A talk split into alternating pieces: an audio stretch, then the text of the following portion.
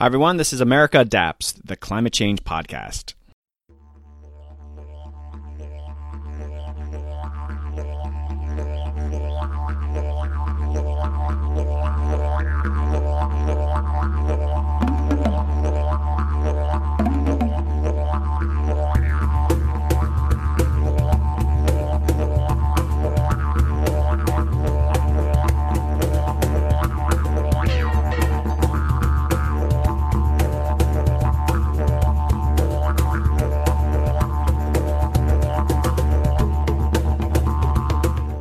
Hey, adapters. In this week's truly fantastic episode, we get to travel down to Melbourne, Australia. So, I was recently invited to Melbourne to give the keynote address at the Victoria Adaptation Summit. First off, I want to thank the government of Victoria for inviting me and bringing me down to share my adaptation message. Thanks especially to Mitchell Nito for making it all happen. It was a lot of fun and great energy at this summit, and I really enjoyed giving that keynote address. It was a chance to share some of the stories from America Adapts but the overall theme of the presentation was that we are not doing enough to promote the field of adaptation. It's an important story, it's an exciting story, and there's a lot more that we can be doing. The title of the presentation was Adaptation The Greatest Story Never Told. So you can imagine the point I was trying to make. So, some context for this episode. I was invited for this one day Victoria Adaptation Summit which was followed by the National Adaptation Conference hosted by the National Climate Change Adaptation Research Facility. This is a national level research group, obviously focusing on climate change and adaptation issues. So, at the National Adaptation Conference, I went around with microphone in hand and just started meeting folks and doing interviews with a wide range of people attending that event. It was a real treat. There were great sessions at the conference, and I had these wonderful side conversations from experts throughout the country. So I kick off this episode talking with Kath Rowley, the Executive Director, Climate Change Division of the Victorian Department of Environment, Land, Water and Planning. She shares the ambitious efforts the Victoria State Government is taking on the adaptation front. I follow that conversation up with shorter conversations with people attending the National Adaptation Conference. These people represented local governments, private corporations, and nonprofit groups. And if you are at all familiar with Australians, you'll see that these people are funny, engaging, and incredibly innovative. Rarely is a conversation with an Aussie boring, even if it's a boring topic. You're going to enjoy listening to all these different voices. It was just a fun time for me, and I learned a ton. They're doing some really sophisticated work, especially at the local government and state level. And I think we have a lot to learn from them here in the United States. It was such a treat to go down to Australia and as my listeners know, I used to live in Australia, but it's been 10 years since I've been back, and I got to go down to Melbourne. I hope I don't have to wait that long to go back the next time. Okay, some housekeeping before we get started. So you can now listen to America Adapts on a TV channel, Climate Monitor. It's available on Roku and Amazon Fire. It's one of those apps that you can download. So if you download Climate Monitor, just search for America Adapts, and some of the episodes are showing up on there. Check it out. And as I mentioned before, if you have an Alexa, you can now listen to the podcast on Alexa. In my show notes, there's a YouTube video that shows you how to subscribe to a podcast if it's your preferred way of listening to a podcast. Upcoming episodes, it's going to continue to be a packed summer. I have climate communication expert Susanne Moser coming on, along with a representative from the Kresge Foundation. I'm also doing a three part flood themed series with World Wildlife Fund. I'm already in the middle of those conversations, some fascinating work going on flooding issues across the world. Also, I have Dr. Natasha DeJarnette from the American Public Health Association, obviously to talk about climate change and public health, the first time covering that topic. And I'm also getting Olympic snowboarding medalist Arielle Gold on the show to talk about an organization she's helping called Protect Our Winters, which is obviously talking about how climate change is impacting the Winter Games. So I just gave another keynote address at the Potomac, Maryland Regional Conference for Landscape Architects. Thanks to Steve Cook for inviting me. It was a really fun conversation, and I love that I'm staying engaged in the field of landscape architecture. If you're interested, they had a blue ribbon panel on climate change last year, and they're releasing the findings of that blue ribbon panel in the coming weeks. Check it out if you want to know how that field is ramping up their efforts on climate change. And thanks again, Steve, for inviting me. All right, so I had been hyping that I was doing this podcast appearance with Elizabeth Rush. Remember, Elizabeth was a previous guest, and she's just published a book, Rising, that's been getting a ton of great press. She and I were going to meet at Solid State Books last week, and record a podcast live and talk about that book. Well, the day of the podcast, I had a serious bike accident. I shattered my elbow and I'm looking worse for wear, and I had to miss the event. I feel terrible. Elizabeth was still able to do it. I hear it was a great event. She's continuing on with her book tour. I, I hope folks check out her book, Rising. It's easy to find. And she'll be probably coming to a city near you as she promotes this book. And Elizabeth, my apologies. it was sort of a good excuse. And yeah, until the next book. All right, just a reminder America Adapts is a charitable organization that needs your support. This is a small shop, as you all know. It can be a tax deductible donation. You can find links in the show notes. It's a We Did It donate page. It can be a recurring donation or it can be a one time donation. It's greatly appreciated. You're helping a movement here. Also, if you are interested in sponsoring a specific podcast or having me speak at a public or corporate event, I know you'll enjoy it. I share all these adaptation stories, my own experiences in adaptation, and there's plenty of humor to keep you interested. So you can contact me at the website americaadapts.org. Okay, adapters, let's take a journey down under to Australia.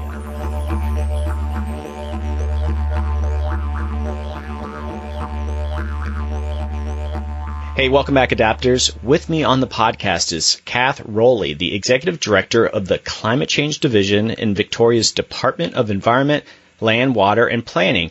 Kath leads the department's work on climate change mitigation and adaptation. Welcome to the podcast, Kath.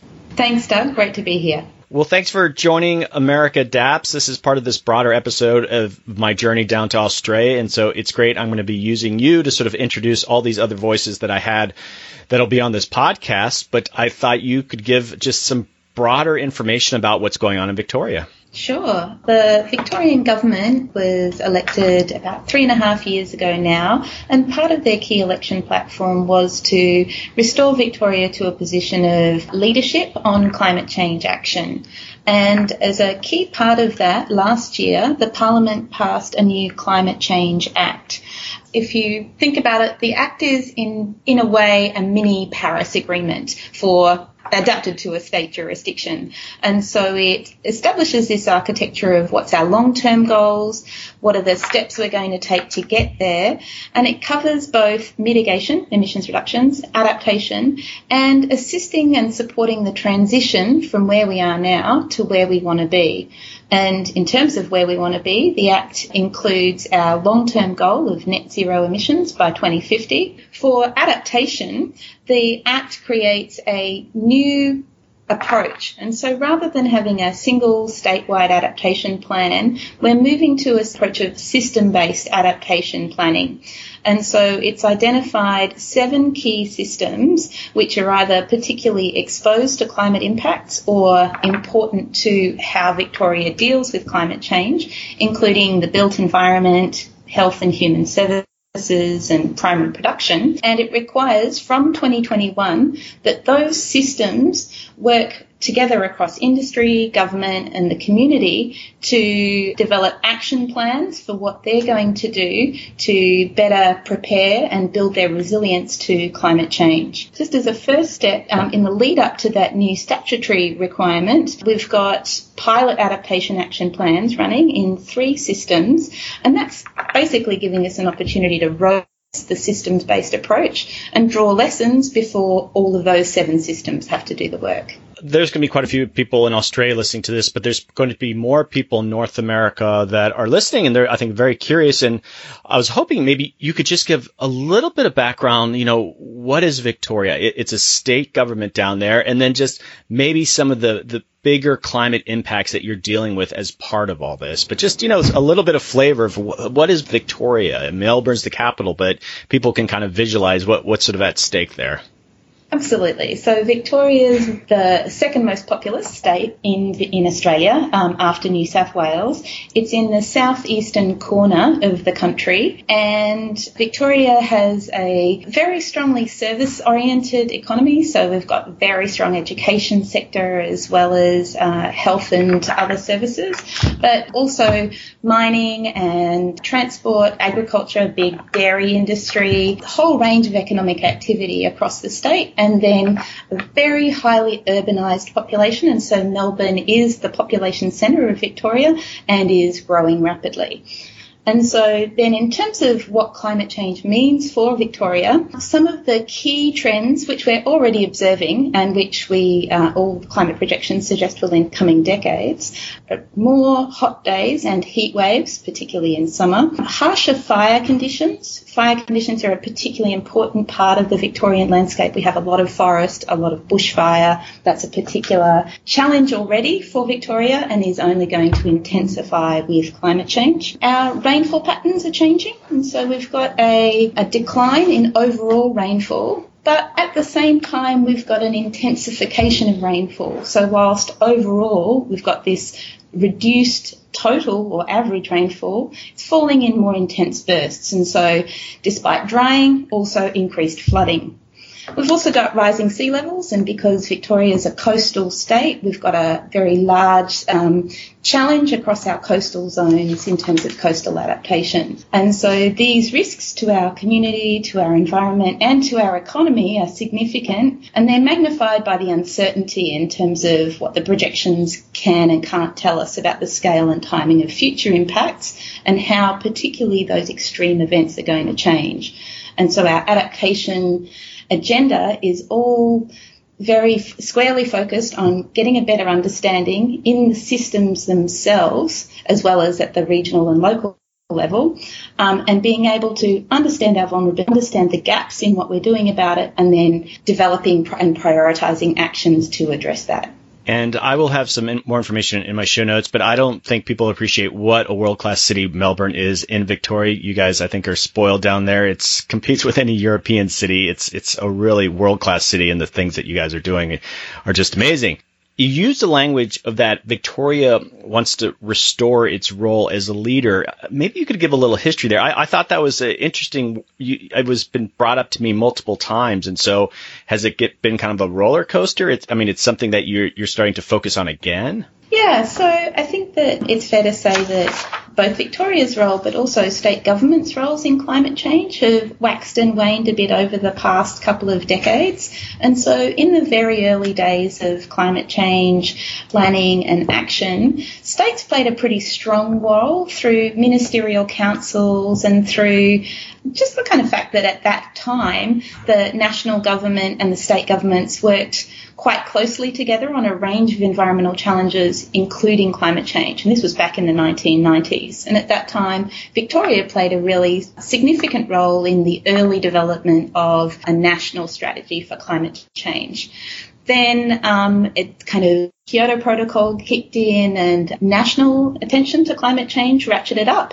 I'd say it's fair to say that states uh, took a bit more of a backseat. But as the nature of climate change and the challenges that it presents have evolved, and as national governments have waxed and waned in their engagement, states have at times stepped up and taken more of a role. So there was a period where Victoria was working with other states on things like mitigation policy, including um, emissions trading schemes schemes. That was in the in the 2000s, and then and then again that got picked up at the national level. That's subsequently been with stepped back from at the national level and states are again really exploring what policies and programs they might or should put in place to support the transition to a low emissions economy.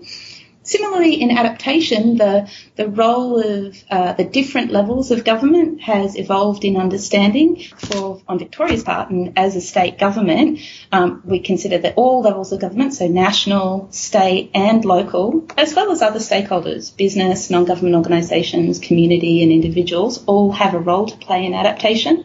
And the Victorian government, through this new Climate Change Act, which was passed last year, is really looking to play its role both in managing statewide risks and providing leadership and support community to be managing their climate risks as well. Well, when it comes to wax and waning, I know exactly what you're talking about.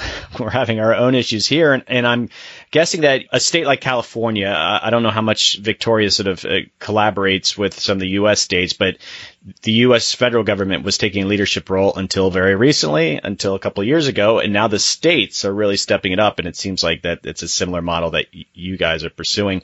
Are you going to attend the the big climate action summit in San Francisco? Is Victoria, the state government, going to attend that? Because they're talking a lot about mitigation, but also adaptation. It's going to be in September. Is that an event that you guys are going to be able to send people to? Yeah, we're uh, in discussions on that at the moment, so we haven't taken a final decision, but we're looking at uh, whether and to what extent we can participate, including um, to what extent some of the, the industry and community organisations here in Victoria might want to participate as well. And so we're, that's under active consideration, but no decisions taken yet. Just as an, uh, an American, I, I, would encourage you if you guys do get a chance, just from my own experience talking to a lot of the folks down in Melbourne, you guys are really doing some sophisticated work. And California is doing some sophisticated work, but I just did a bunch of interviews with them, and in some ways, you guys have surpassed them, and I think they would really benefit from your presence. So there, there's my plug. I know it's a budget issue, but anyway, it would be great to see Victoria there. Yeah, no, we'd, we'd love to be sharing our, our work and we're looking for, and including through conversations like this one, looking for ways to showcase and build an awareness of what Victoria is doing so that it can provide that sort of learning opportunity for others because we do think that the architecture we've established is is genuinely world class and we do want to be able to share the lessons. That said, I will say I used to work in California in, the, uh, in a climate change think tank and the sustained activity in California on climate change. I'm more familiar with mitigation than adaptation, but the many years of continued effort has created a whole bunch of lessons that other jur- subnational jurisdictions have learned from as well. So the, the learning goes both ways. Well, yes, and in mitigation, California has just been really leading, but I just think they're finally starting to turn their gaze on adaptation the last few mm. years, which it's going to be, I think, a lot of great things happening, but it, it is something still relatively new, so it remains yeah. to be seen. Yeah, well, and I think we have some common challenges there in terms of just like the drying trends and the impacts on agriculture. So there will be some nice opportunities. The the adaptation summit that I attended, how did it meet your expectations? It was it the sort of event. I know it was sort of at the front end of this larger national conference that NCARF was uh, hosting, but did, were you happy with the results?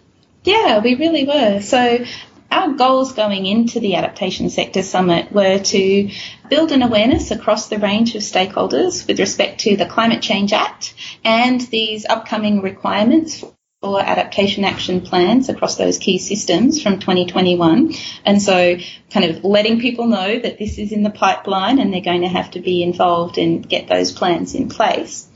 The second was to explore common challenges. So whilst we're moving to this system-based approach, there are some challenges that all systems need to deal with and where we think that uh, there's some collaborative learning opportunities. So some of those key challenges include just engaging with the community on climate change impacts and, and how to build resilience. Similarly, um, how to build the resilience of infrastructure in a um, built environment, that's a common challenge across all the different systems. And so we wanted to do those two things, build awareness of the Act and explore those common challenges. And in terms of how we went, we got really good engagement, over 100 participants, and the surveys and the um, feedback that we got at the end of the session suggested that we did hit our two goals. So we got certainly strong lift in the level of awareness of the requirements and really positive feedback in terms of the move to this system-based adaptation system. Also, we got some insights in terms of the work that we will need to do, not just to support those individual systems to develop their adaptation action plans, but how to maintain a degree of coordination and connection across them so that that set of plans forms a coherent and complementary whole. I just heard a lot of negative feedback on the keynote speaker. That guy really oh. screwed things up there for you. no. Not, not, not, the case. Right. Uh, no, just a little dig. So, a question about the communication that you're doing for the, the entire state. And I did not attend all the sessions, but I did look at the agenda, and this is for the NCAF meeting, uh, not the uh, sector summit. So there's the one day sector summit that you hosted, but then there was like a three or four day um, NCAF, the National Climate Adaptation, uh, National Climate Change Adaptation Research Facility. Thank you. And so that brought together folks from all over Australia. And so what I noticed was there there wasn't a lot of I guess, emphasis on communicating the issue of adaptation to the broader public. And I and I went through the Victoria's adaptation plan relatively, you know, I, I, went through all the different pages of it, and maybe you could speak to it. You have a lot of effort dedicated toward engaging with relevant like communities and sectors and all the people that are going to play sort of a formal role, but I didn't necessarily see public engagement to sort of say we have this issue of adaptation. You know, Victoria is going to have to adapt at a broader level, and maybe I missed it. Maybe you could sort of clarify that, or is that something that you you feel like you need to do more of? Because that's partly what I'm trying to do with the podcast is that people don't realize what's in store regarding adapting to climate change, and a lot of it's sort of insider technical planner kind of thing. And so, what are you yeah. doing with that action plan? Hmm. Um, it's a great question, and part of it goes to what are the roles of the different levels of government. And so, within Australia, the national government and key institutions like the Bureau of Meteorology and CSIRO, which is one of our premier uh, scientific research organisations, plays a really important role in the public communication of uh, what climate change is and how it's already tracking in the Australian landscape and what the outlook is under a range of different uh, scenarios. And so the kind of lead, I'd say, basic science around climate change and its impacts comes out of those sorts of national institutions. That said, um, we see an important role for the state government in that basic public facing communications and education. And so, as part of our climate change work program, we do things like periodic public facing reports about what climate change means for Victoria, what impacts are already observable, and what's likely to unfold over the coming decades. And we do that at the statewide level, but we also do that at a more regionally based level because often many people are interested in what it means for them and what it means for their local area and their local community.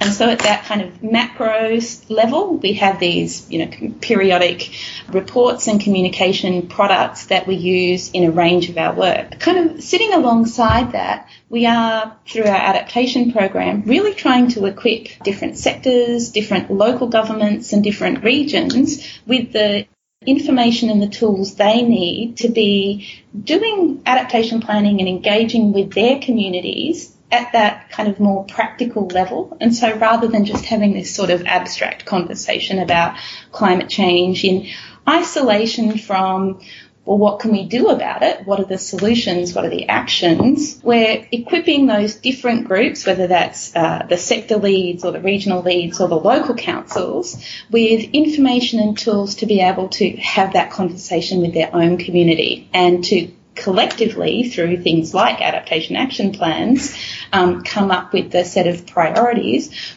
they're going to do to be better prepared and to build their resilience so that they can continue to thrive in a climate changed world in the U.S., we've sort of given up our ability to use public service announcements on TV. We have still a little bit, but when I lived in Australia, I was just so impressed by how many of these public service announcements you would see on TV. And I, I guess I, I, I don't remember if it was state government, federal government, or even local government, but it mm-hmm. was it, like there was ones about drunk driving or smoking, and they were just really just effective. And I always thought, you know, if you start talking about climate change, here's a huge opportunity to just talk directly to the people with these mediums like TV uh, on, these bigger issues. And, and, and I guess I, I just don't know if that's a state involved with public service announcements and yeah i mean like some of that happens through state government programs some of that happens through national programs and some of it happens through other other players. And so one thing that's um, just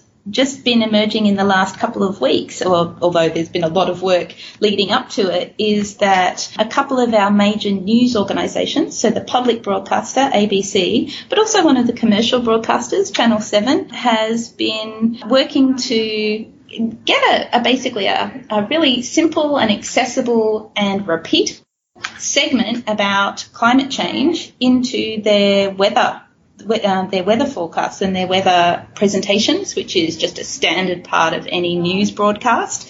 And so, um, and that's work that's been supported by, it's actually the Lord Mayor's Charitable Foundation here in Melbourne. And so it doesn't all have to come from state or federal government. A whole range of different players can um, come come together, and this was a collaboration with Monash University, one of our main universities here in Melbourne. They start kicked it off last week, and it's likely to become hopefully a weekly or perhaps monthly segment in the TV weather um, report. Oh, excellent. And just, I, I do, I want to commend you in your action plan. There's a section where you, you talk about the different sectors like nonprofit, state government, then local government about all their different roles in adaptation. And I thought you guys did a really good job sort of like laying out different roles and responsibilities. And that seemed like a nice infrastructure So to say, now if we're going to do statewide communication to the public, we have the, you know, it all defined here. So uh, it, it, was really kind of impressive how you broke it down. Just, uh, you know, one more question here. And I, I want to leave people with some practical advice. And I know how hard it is to engage sometimes with the state government. I used to work for a state government. If someone's out there listening to, this, especially someone in Australia, and they want to get more involved, they want to learn more, or they actually want to do something, how can they engage the Victoria state government on doing adaptation? And I know it's not as simple as like they're going out in their front yard and doing adaptation, but what would you recommend, sort of like a first step? Well, as a first step, I'd say take a look at our website. So, pretty sure, I'm just having a look here, but it's climatechange.vic.gov.au. So that's vic.gov.au. Um, and that sets out both our kind of big picture policies, but it's also got some detail, including our current at, um, adaptation plan, and sets out some of the different streams of work that we have running and depending upon what their particular interest is or what region or sector that they operate in, there may well be some nice connection points between their interest and what we're doing. And if there isn't, well then they can contact us just uh, like clicking through on the website and we can connect them with either a local council or a regional group or others who are taking practical action on climate change adaptation in their area of interest. Excellent. And I'll, and I'll include contacts to the, your, your websites on my show notes too. A lot of people right. use those. Any sort of final thoughts you want to share with my listeners? Oh, well, I mean, it's wonderful to have the opportunity, firstly, to share what we're doing and Secondly, it's great to be able to learn from the experience of other jurisdictions. And so shows like yours, but also collaborations like the partnerships between state and territory governments across the world, which Victoria is also a part of, are really important because one of the big things with adaptation is that there is no perfect approach. It's relatively new and we need to learn by doing. And one of the big themes of feedback in our summit evaluation was people really want case studies. People really want to hear about what people are doing, how it's working, how it's going, what went well, what went badly, so that we can learn from each other's experience and not just have to repeat everyone else's mistakes. So these opportunities to share what we're doing and the opportunity to hear about what others are doing are a really important part of making that possible. Awesome. And thank you again for inviting me down. If you need a follow up speech, let me know, okay? so you're not averse to an occasional trip to the southern hemisphere? Well, you know, part of what I was trying to, I was talking with some folks, maybe there's some opportunities actually kind of going out and talking to some people on the ground where you, you know, it would be sort of getting out into some, maybe some of the rural areas and some of the urban areas and actually doing an episode like that. So yeah, keep that in the back of your head too. Mm. So. I'll keep it in mind. Yeah. Thank you All so much and thanks for your support for the summit. All right. Thank you. All right, hey adapters. I am back again here at the Melbourne Adaptation Conference. Well, this is the NCAF conference and it's, it's a long acronym, but I am here with Nina Keith, Senior Strategic Planner at City of Onkaparinga in South Australia. Okay, so what do you do in South Australia? I do personally or your position? My position. So it's a, a role with a really broad scope. I get to do anything to do with climate change adaptation and I need to have particular focus on coastal planning, but it's been wonderful because I just get to do whatever I want around adaptation. So our region, right across South Australia, there's all these local government regions that have done adaptation plans for sort of four to five local governments. And um, we had our plan done about four years ago. And so we've been slowly working to embed all those actions in the councils. And we're now up to the stage where we really need to start engaging with the community. And so I'm lucky enough to get to do some really amazing programs with community members around climate adaptation did they hire you to do adaptation work when you first started there? Was that the sort of the agenda? You said you're doing it now, but was, okay, we're hiring Nina to come on and do adaptation planning for South Australia, or did it evolve when you got there? Well, what happened, my background was I worked in Melbourne on a program that was looking at water sensitive urban design, which in Australia is this term that refers to, you know, capturing and treating stormwater in our cities rather than just letting it all flow out and pollute the receiving waterways and bays and using it to irrigate wetlands and, you know, bringing more trees and green space into our urban environment, which has a whole lot of obvious climate benefits. But for years, there's been senior level support for making water sensitive urban design happen. And it just doesn't translate into action. I mean, it's the classic policy implementation gap, you know. So I was involved in a research program at Monash Uni called the National Urban Water Governance Program. And we were looking at you know, why does this change not happen? And where it does happen, because there were some success stories, we were studying what has enabled that change to happen. And I mean, that is just a subject for a whole, whole nother conversation. But it, all of that is to say that I had a background in social sciences and really trying to understand what are the change processes across a big regime that involves lots of different players, lots of different organizations and technology.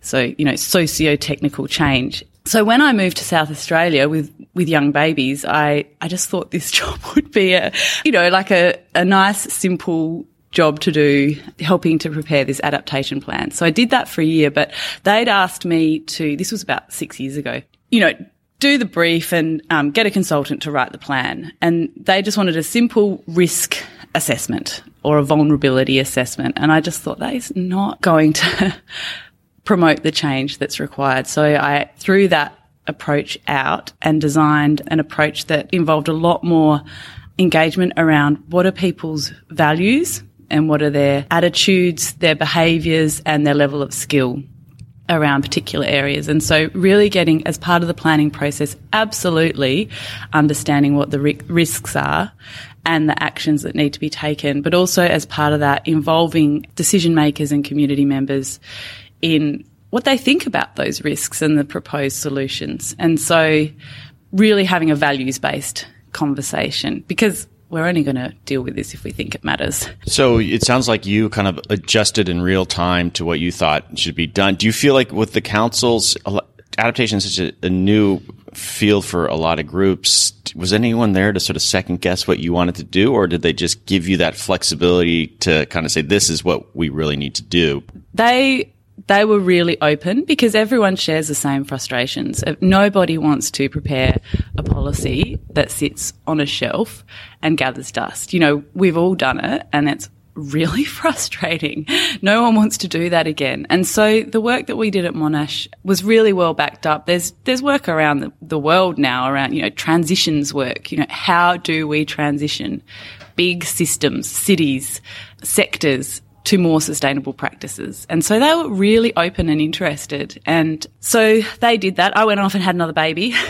and then, so I sort of missed the whole planning process, but they absolutely took it on board and the consultants really engaged with that approach. And and then when I came back, you know, we had this great plan. And what I saw, which was just so wonderful, was people right across the organisation and in the community had been really well engaged about, around this question of how do we respond to climate change. And while no one necessarily knew the answers, they were, they'd all bought into the problem and this idea of, you know, needing to take action. So, you know, I'm just so pleased with that planning process because it now makes my job so much easier when engaging with people around taking action. So, so really, I'm only there a couple of days a week, so I have to be really kind of, you know, catch the opportunities as they come. So some of the projects I'm working on at the moment, for example, we're doing a coastal planning project and under, you know, really drilling down into the coastal risks around climate change. And we've done a amazing 3D computer model of our entire 31 kilometre coastline. But when I saw this little video that had been made using that model, I had a completely emotional response. Like my heart just kind of went, whoo.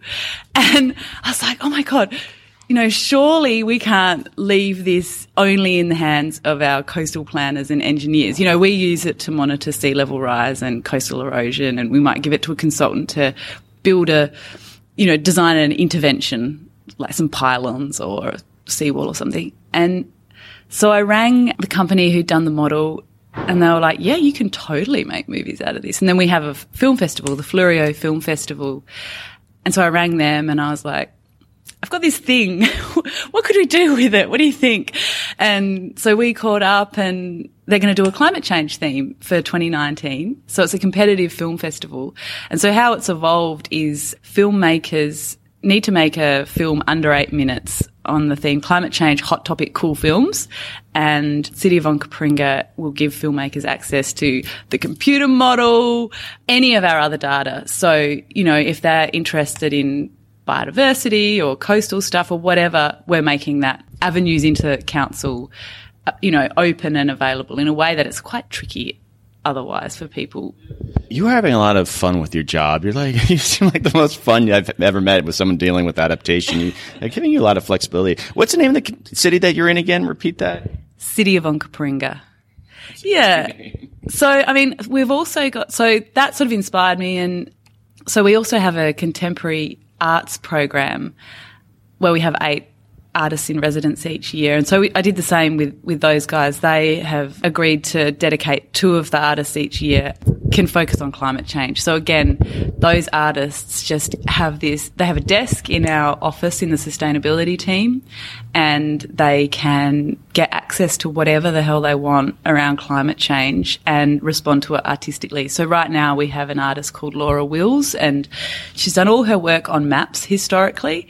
And so, you know, climate change and councils, like what better place to source maps? So she's been working with our GIS team sourcing a whole lot of maps around the local rivers, and I'll be really interested to see the work that she comes up with. Next after her is a guy called Neville Seashon, and he's a photographer, and he's going to document the recovery process of a local community that flooded last year, and they were really badly affected, and you know that they're struggling with they're going to be inundated again. And so their insurance premiums have just gone up you know through the roof. Some of them can't afford to pay it. Some are out of their homes a year later.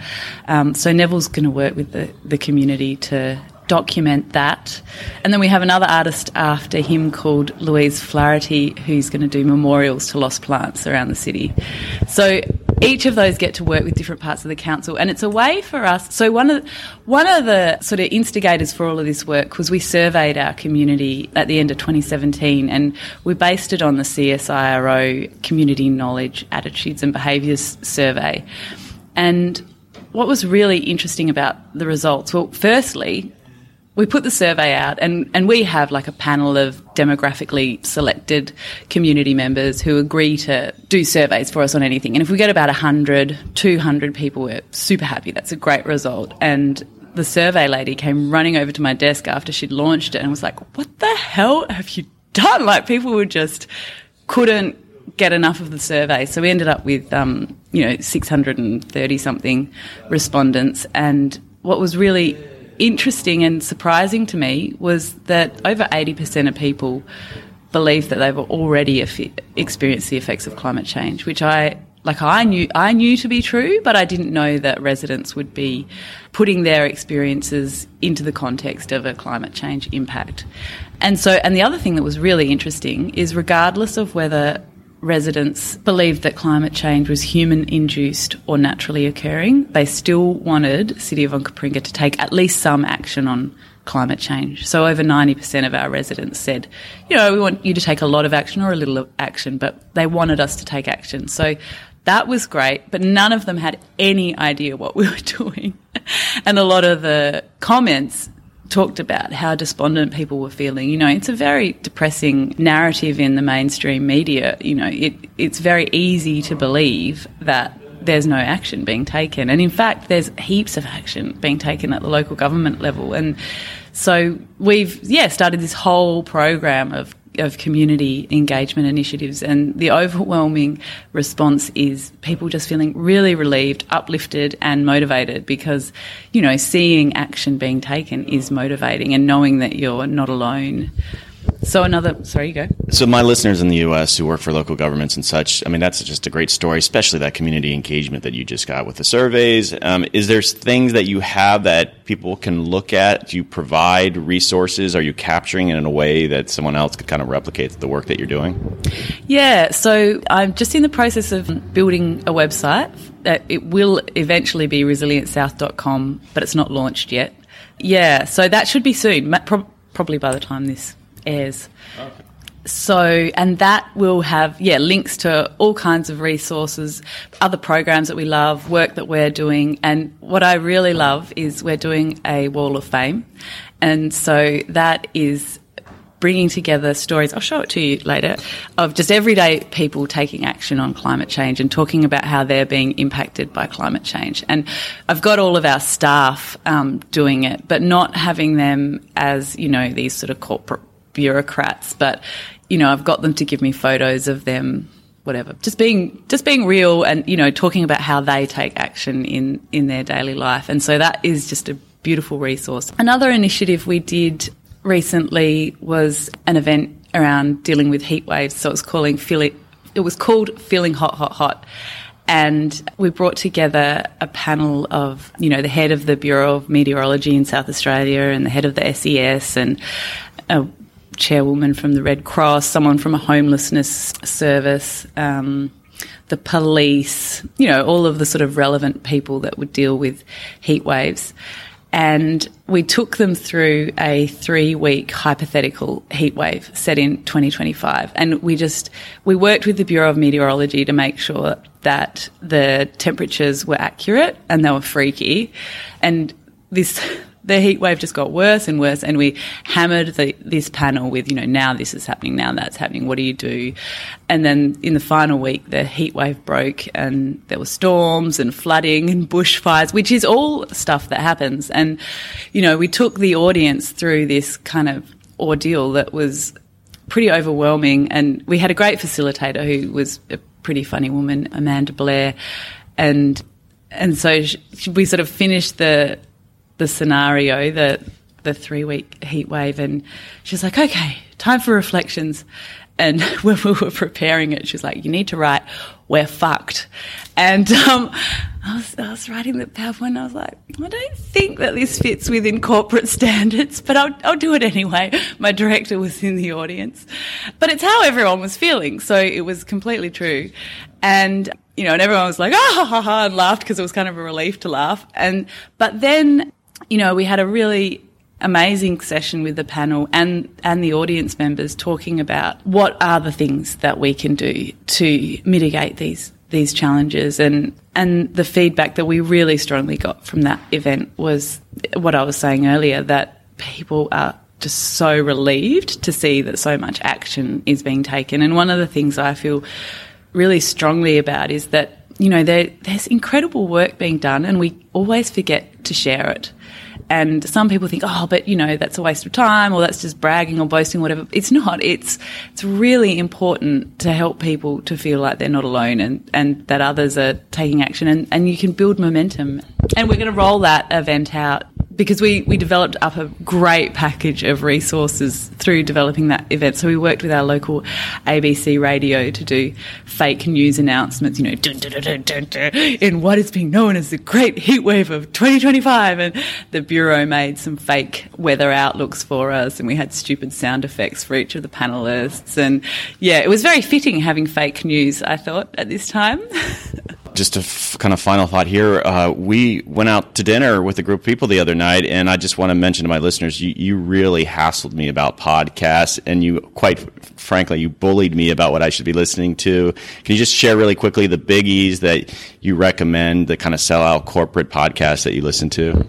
All right, I've got lots of favorites. I, I love nearly everything from Gimlet Media, so that's Alex Blumberg. But I recommend that you start with the very first season of Startup because that tells the whole story of how that company evolved. And then, you know, some of their programs like Reply All. Oh, well, S Town, that's um, This American Life. S Town is amazing and everyone should listen to that. Serial, obviously. And then I love Esther Perel's Where Should We Begin? That's sort of relationship therapy. And I also love Dear Sugar Radio, which is Cheryl Strayed and Steve Almond offering advice on how to live a good life.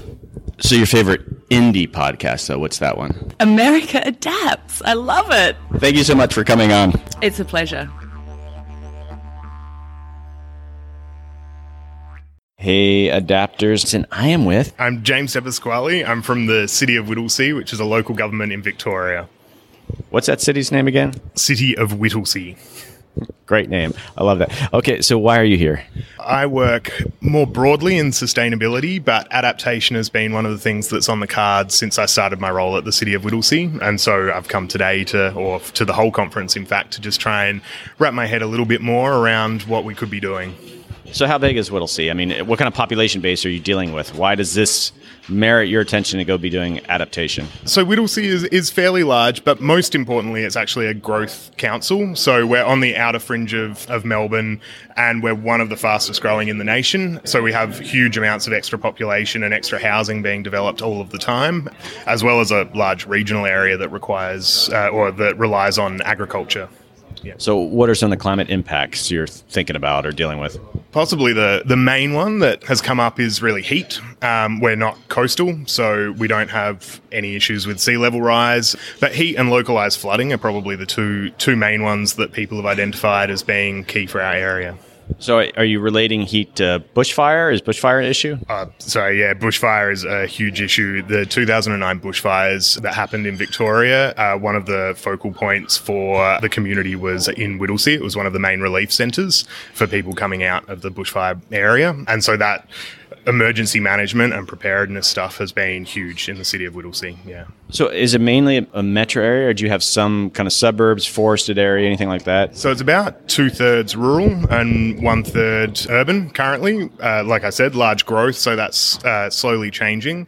But yeah, it's largely farmland up in the northern area, but we come into the into foothills, so you do have wooded area up the top, which is where the, the fires really hit, as well as a small township of Whittlesea, which is not actually connected to Melbourne currently. So, so the reason I ask is I've never asked this question on the podcast before, but are kangaroos going to be able to adapt to climate change? Uh, I think kangaroos are pretty good, actually, to be honest. In terms of kangaroos, they're pretty well populated throughout Australia. They, they seem to cope quite well, so I'm sure that they'll be fine.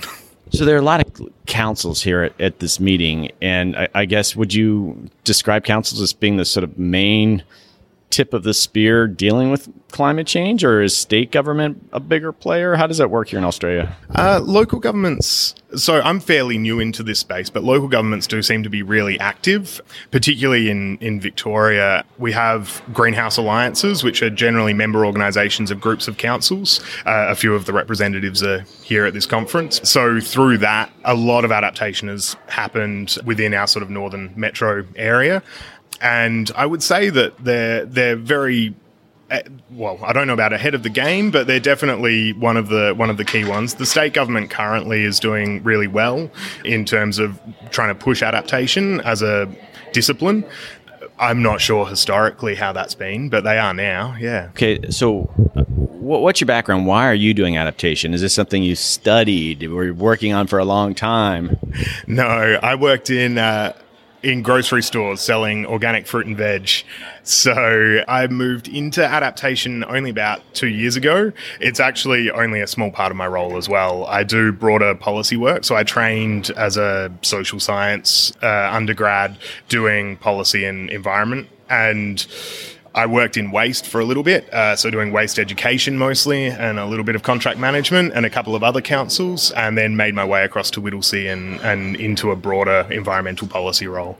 I want to talk about the podcast a little bit. I, it was always a you know a mystery to me at first how I got invited to come down here to be the keynote speaker all the way here in Australia, and you're, you're part of that mystery, right? Could you? I think my listeners would find that fascinating. Maybe my international listener base. Yeah, so my partner happens to work in adaptation as well. We never particularly planned that, but she works for the state government and uh, who are the people who are responsible for bringing you out. But one of the reasons that they, I think, even knew that you were a possibility is because I, in efforts to understand what adaptation meant when I first got my role and was told that I was writing an adaptation plan, I did a bit of a Google and came across your podcast.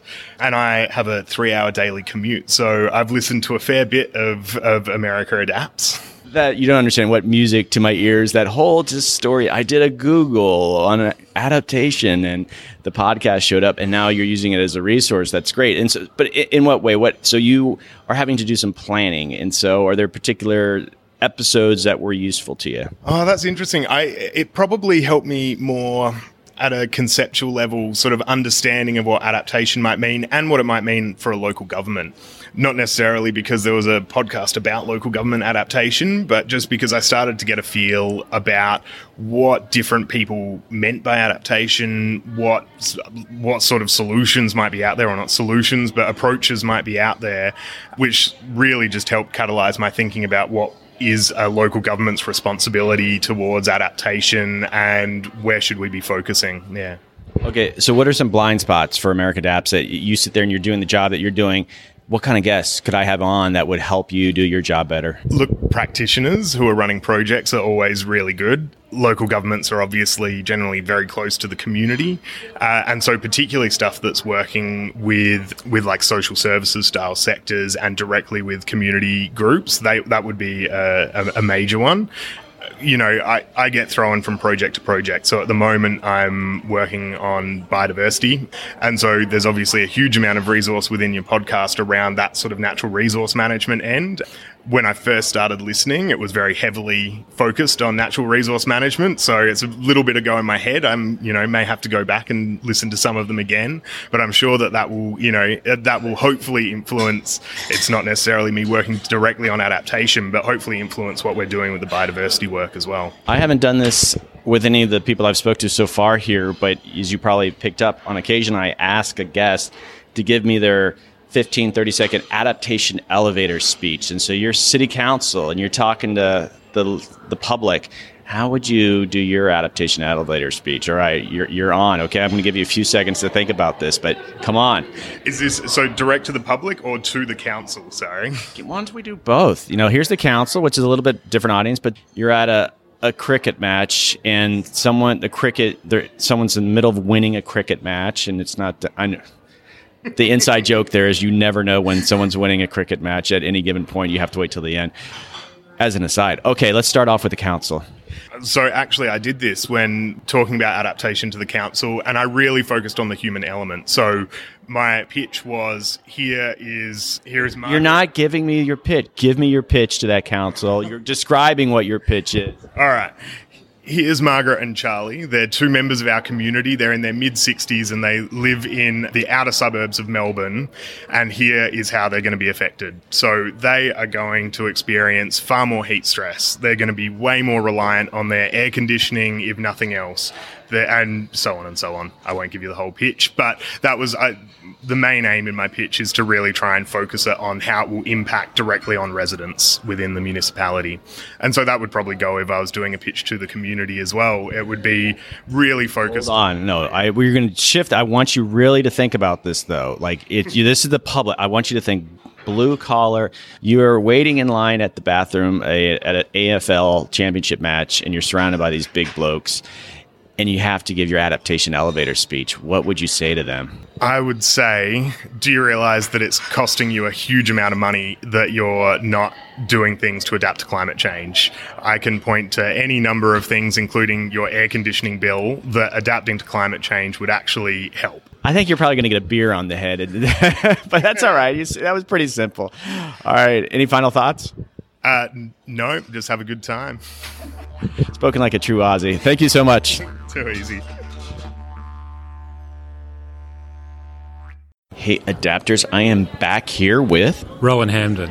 I work for a company called XDI, the Cross Dependency Initiative. Okay, quickly summarize. What do you guys do? We uh, do deep data analytics, integrating climate change information and historical weather hazard with very specific information about assets, houses, water treatment plants, roads, poles, power lines, and work out specifically what will fail and why under climate change and under historical weather, uh, so that people who need to in manage or invest in these assets understand exactly when they need to spend money to keep them resilient and how much it's going to cost. There actually aren't a lot of private companies at this conference, and so here you're here. Why did you prioritize coming here? I mean, it might sound obvious, but you, are yeah. here. Uh, look, yeah, no, no. Actually, I was surprised because normally, look, I've been, I've probably been to every one of these conferences in different guises, and this one, yeah, we came in and it was just um, we're the only private, and it was like, okay, well, that's really interesting, and it, and it shows.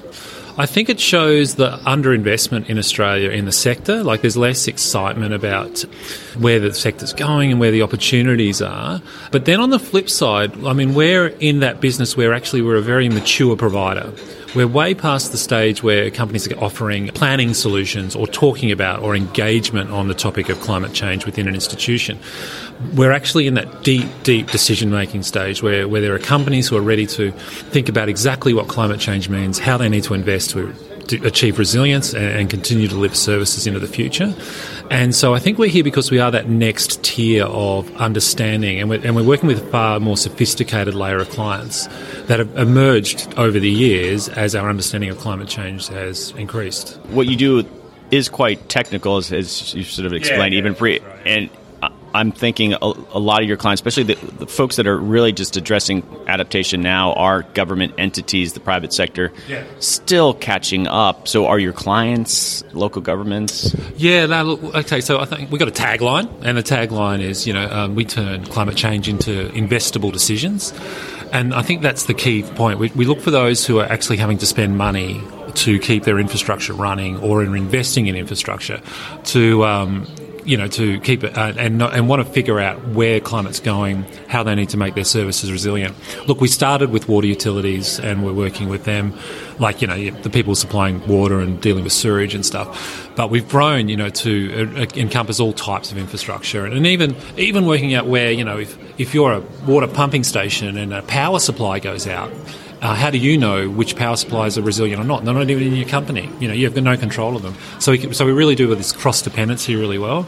Look, in the last year, we're starting to see quite a significant number of corporate clients. The level of analysis we're able to do is actually is genuinely investable. So if you've got a portfolio asset risk of you know a million houses or a, a bunch of buildings or investments across a geographic geography, we can analyse them and tell them when when they're likely to have failure events, when they're, what's their investable opportunities, what you need to fix. And that increasingly, we're seeing more and more clients coming from the financial sector. We've been approached by a couple of the ratings agencies.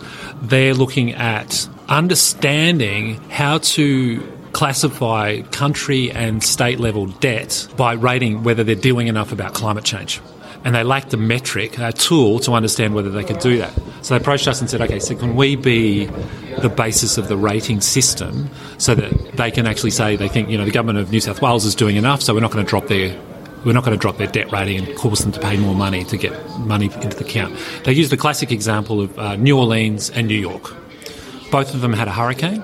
Both of them were devastated. New York bounces back just gets on, business as usual, makes its infrastructure resilient, gets ready for the network. network uh, the next one, New Orleans, still struggling on, you know, what, nearly a decade later. Um, for them, that's like a clear trigger about who's prepared for climate change and who isn't, and whether they need to be factoring that into a country or region's credit rating. So, I, my own experience with national governments, state governments, there's a lot of really complex tools coming out with adaptation, and sometimes these government entities might not even have the sophistication to know what they need. Yeah, sure. So is, is that an issue for your company as you kind of yeah. as you try to explain how this can be useful to you, sometimes your potential client doesn't even know. And, I'm not trying to diss local government, but you know how it is. There's a lot of policy people there. Yeah, yeah, yeah. I mean, maybe a water agency has some really, you know, they have engineers and such. But is that an issue? Even articulating this is the future? Yeah. Look, I'd say, look, it takes It takes a company that's been on the climate change journey for a few years to figure out they're not getting enough from standard planning methodologies. Look, they're getting to understand some of their broader risks, they know where their exposures are, but when it comes time to understand where to spend every dollar at the optimal rate, they realise there's a big gap in the current way of doing things. And that's the gap we've built. And so we're actually, we're really, really are seeing it more and more now because companies have been doing this for what, five, ten years. You know, progressive ones have been in this space for a while. And they're now arriving at the journey where they're realizing they're just, they're still not getting enough to make the investable decisions they need to make. And so that's, so we are seeing some relatively rapid growth this year as these companies come on stream. But there's still, you know, I, th- I suppose our frustration is, you know, there's still plenty of institutions that are only just starting the journey, and we'd wish they'd leapfrog. Why go through the, um, these sort of slower, more methodical planning processes that all their predecessors did to only arrive to realise they still don't have enough money to make it, enough information to make a decision? And we're trying to say, look, the computing power's there now, the data's there now, we can run the analytics we can you can actually get really deep, detailed, investable decision making information now, rather than have to go through a step by step process of risk management and planning and scenario analysis. Okay, so final question here. Any favorite session, even if it's not related to what you're doing here? Oh, look, I love all of the behavior change stuff and all the economics of behavior change because at the end of the day, we're people. We got emotions and we make emotional decisions and you really understand the complexity of an uh, existential risk like climate change and how our own psychology interacts with that. And it's still such a factor in how we see the world and how we think about climate change and what we do about it. And, you know, and I suppose what we do is just try and make it more real and try and bring it home in dollars and cents terms. Thank you so much. Thank you. It's a great pleasure.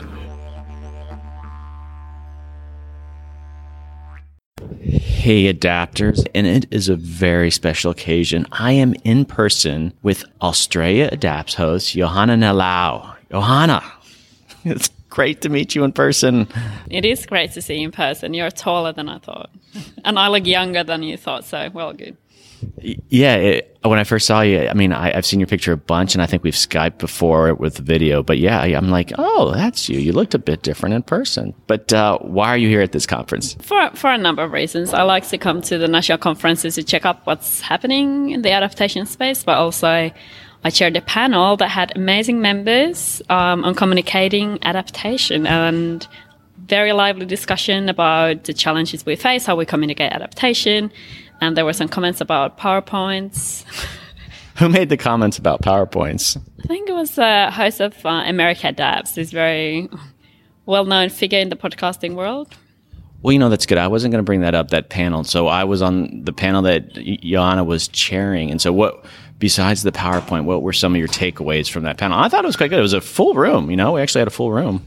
Yeah, no, no, I thought that was very good. And we did flip mode where we actually asked questions from the audience and engage them as well. So I think the main points that were coming through, we fail, you know, we discuss how, how you fail at communication. So there were some really good examples of understanding your audience, not being ready. But I think one of the main points for me from that panel was basically that we shouldn't be always so scared about talk about science and we should just you know be confident and not people are always going to argue either for or against or whether climate change is there or not but you know with adaptation i think we have a really good opportunity first of all understanding what the audience is and what their needs are and and kind of testing some of the communication different novel communication methods for instance in conferences like this. So that's really I really like that idea. So instead of going to stakeholders or communities and you know trying to engage them in adaptation, we should be engaging ourselves first in this kind of venues and see what's actually working and what makes people tick.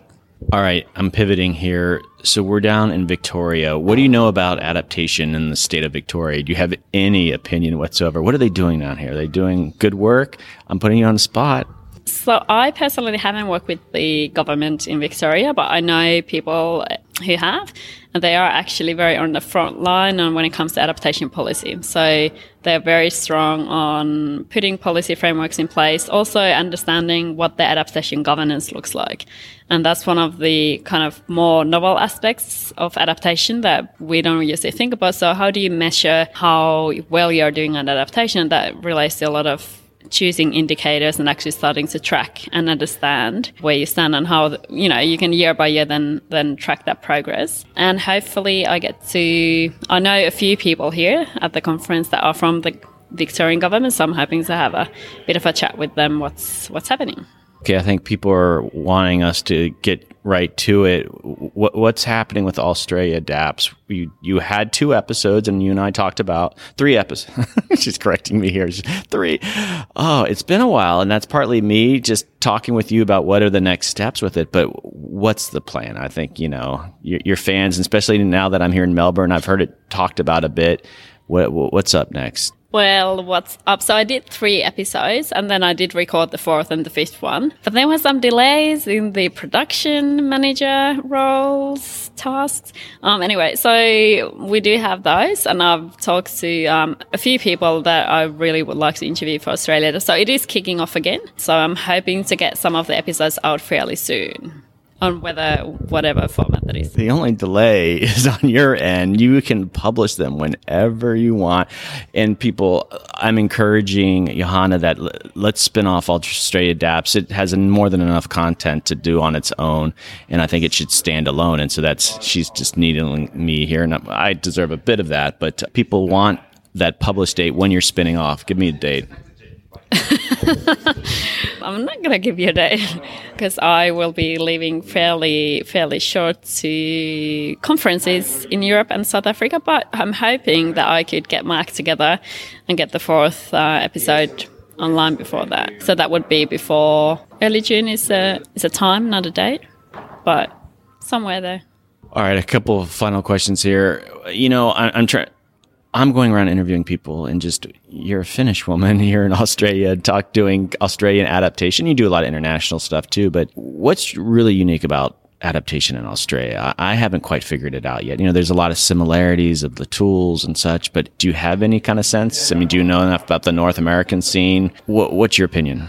What's unique about adaptation in Australia? Well, I think, and it comes down to actually to the episode three, where I dis- discuss with the director for NCARF on kind of the challenges. So we do both feel that often when we go overseas, so we go to Europe or, or US, and so a lot of the discussion is like, oh, in 30 or 40 years, you know, this might happen. We might have more bushfires we might have more, you know, intensive cyclones. We, you know, this could happen. So it's very much future focused and putting policies in place. Whereas Australia is like, yeah, uh, another Thursday, you know, with the impacts that we are already seeing. Um, especially in today's session, there was a discussion on Great Barrier Reef, and, and the people there are actually already seeing, you know, some of the impacts, and they are really concerned, and they are now starting to ask, well, what can we do? So I think that's very unique about Australia that we are already facing a lot of the challenges, just like in the Pacific Islands. Um, so it is kind of being at the at the front line, definitely. You know what? It just occurred to me too is that when I worked here, I forgot how, I guess, powerful the councils are. There's the councils have a lot of funding, and there's a lot more integration. I think with the state, the federal government. It sounds like it's a little off a bit, but the government is so big here, for better or for worse. But uh, just the councils are very they they cover a lot of ground. And I think that, that's pretty good actually. You got a lot of people who are thinking about this. Yeah, no, definitely. I mean, but it's yeah because australia is so we have the federal government we have also each state has a government but the local governments are not recognized in the constitution. So that means that a lot of the times they are being at the moment given kind of adaptation responsibilities but then they don't always have the legal power even to make those decisions. So there's a bit of disconnect there. Um, but especially you know some of the state governments so we're seeing victoria um, this movement in Queensland, New South Wales. So there is definitely at the state level as well. You know, they are trying to set kind of statewide policies, and there's well, lots of local governments have gone really active, and some of them, you know, are part of ICLEI, these um, kind of global networks, and getting support that way. So I think a lot of, I mean, the implementation where that's where really the real work and adaptation will happen, and that is really local governments. Okay, thanks, and it's so great to meet you in person. Likewise. Okay, hey adapters. Prince and I am with John Dool, Manager of Environmental Services for Kingborough Council in southern Tasmania. Okay, so it's a little bit of background. What, what's Tasmania like? What, what, what, do, what is it all about for my listeners from all over the world? Well, Tasmania is just a small island state south of Australia, population of about half a million, distributed over, magnificent natural environment, and a number of dying industries like forestry and things like that. So really focused on tourism and ecotourism now. How are the koalas doing? Wasn't there a huge disease issue or something? No, we No, the Tasmanian no, devils. Tasmanian devils. That's right. We're getting there. It's been a massive impact, a, a real shock that that kind of disease can spread in the way it has. But it's led to a huge increase in um, dead animals around the place because they did the cleaning up. So it's had a massive impact on the ecosystem down there. So why are you here at an adaptation conference? Why you work for a, a city council? Why is this conference important to you? Well, we're own, local government is still small in Tasmania, so I really try and focus on community-based impacts of climate change and cr- trying to come up with potential adaptation options and explaining these two to people and trying to work through the feasibility of actually responding.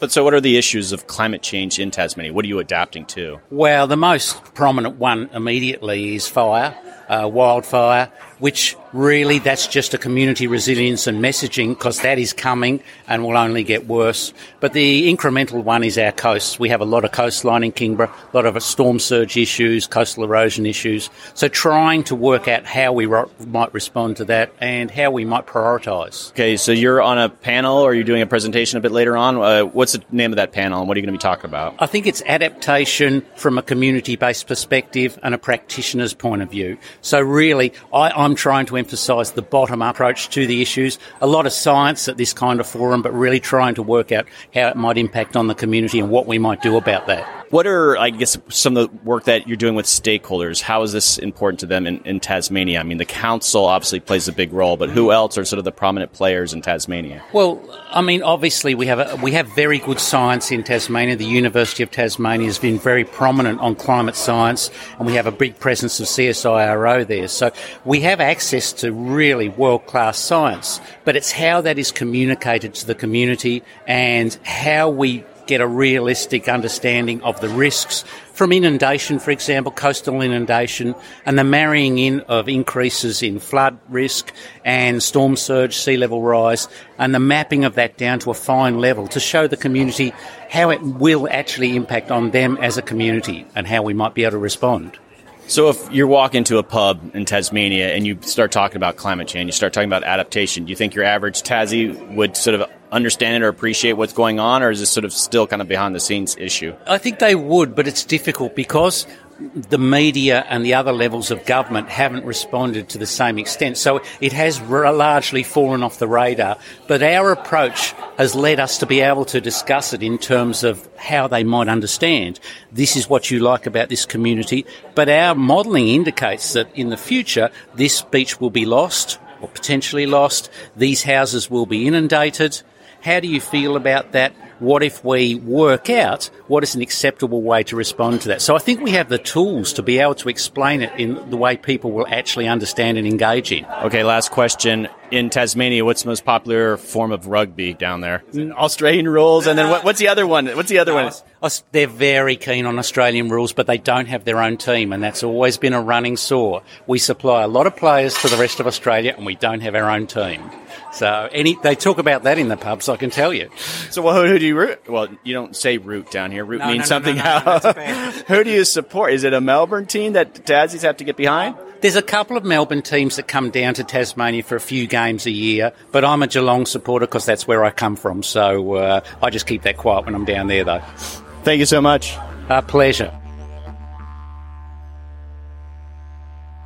Hey, adapters, I am back with the the lead of the conference. Okay, so my name's Jean Palutikof, and I'm the director of something called the National Climate Change Adaptation Research Facility, which everybody calls NCARF, and this is our conference. So, how many conferences have you guys had so far? You're you're a relatively new organization, right? Sort of. I mean, relatively speaking. So we were set up in 2008, and I think this is conference number six. So we've been running them pretty much every two years. Uh, the very first one, which we did in 2010, was really had the goal of trying to establish NCARF on the world scene. So we ran it as a big international conference. We had, I think, 1,100 people there. And they came from all over the world. Since then, we've been running it as a national series, but actually the 2010 conference did lead to a series of international conferences, and I think number five in that international series is in Cape Town next month. What really is your purpose with the conference? If it's a national level conference, is it just mainly targeted at adaptation professionals in various sectors? Or what do you, what do you hope to accomplish? I think, particularly here in Australia, the conference has an important role to play in pulling together the rather disparate adaptation communities that are scattered across the country. So Australia has three tiers of government. It has the federal, it has the states and territories, and then it has local government. And many of the things that are done around adaptation, for example, uh, coastal planning and um, infrastructure management, are handled at the state level, which means that adaptation tends to take place in pockets. And because there are only 24 or 25 million Australians and they're scattered across an area which is the size of Western Europe, it's actually it's a tyranny of geography. It's actually quite difficult for them to build strong networks and to link together, to understand what other people are doing and to learn from the experiences of others. So a strong uh, role for this conference is that it takes place at the national level and it pulls together all the different communities in adaptation from the private sector, the public sector, from universities, from industry and business. And it gives them an opportunity every two years to build networks, build capacity, learn what others are doing, and just build their experiences and knowledge. So NCAF, I guess, gets some federal funding, but as with the United States, the federal government is more of a roller coaster when it comes to national adaptation issues, whereas the states and local governments, I guess, are a bit more consistent. Like, we're going to keep doing this. I mean, is that similar here in Australia, that it's more of a roller coaster from the federal perspective? Is it, and are they a major source of funding? The federal government have been a major source of funding in the past. The federal government has a rather troubled relationship with climate change, I think you'd have to say. When I came to Australia in 2008, there was a very strong push to build a, a climate change community in Australia Australia and to establish Australia on the world stage as a prime mover around action to address climate change. That initiative has, I would say, virtually entirely, it has entirely disappeared. So uh, Australia, I think you would have to say, is doing the bare minimum to fulfill its international obligations around treaties like the Paris Agreement at the present time. And that feeds through into our funding. So in 2008, when NCAF was established, all its funding came from the federal government. At the present time, we have a small amount of money from the federal government that will cease at the end of June and it's not clear what will happen following the 30th of June this year. It looks like we may pick up some more funding from the federal government, but it will be grant based project based rather than the block funding that we've had in the past from the federal government, where we've had much more freedom to indulge in, in capacity building and network building and generally building an adaptation community in Australia. We're going to move from that model to one which is much more research based and project based. Just a couple more questions. So in the United States, we have a national adaptation forum. I don't don't know if you've ever been able to attend one of those. I think they've had three of those. I've been to two.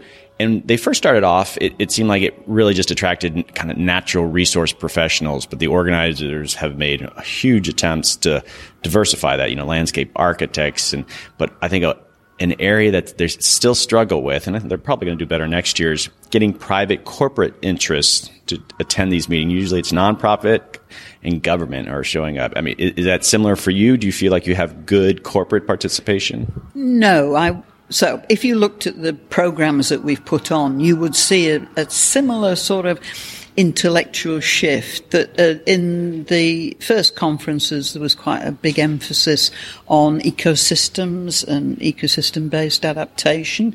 And over time, although that still appears on the program, you, you have much more about private sector, about finance, infrastructure, uh, banking, insurance. People have developed much more of an interest in that and also around communication and, and how to persuade communities about the necessity for adaptation. So there has been a shift over time in thinking about the people who attend the conference. Back in 2010, it would been, have been very much people coming from the research community, uh, working in universities and CSIRO, which is a government uh, based research institution. Over time, that has shifted. So at the moment, we're about 50% research, 50% what you'd call practice.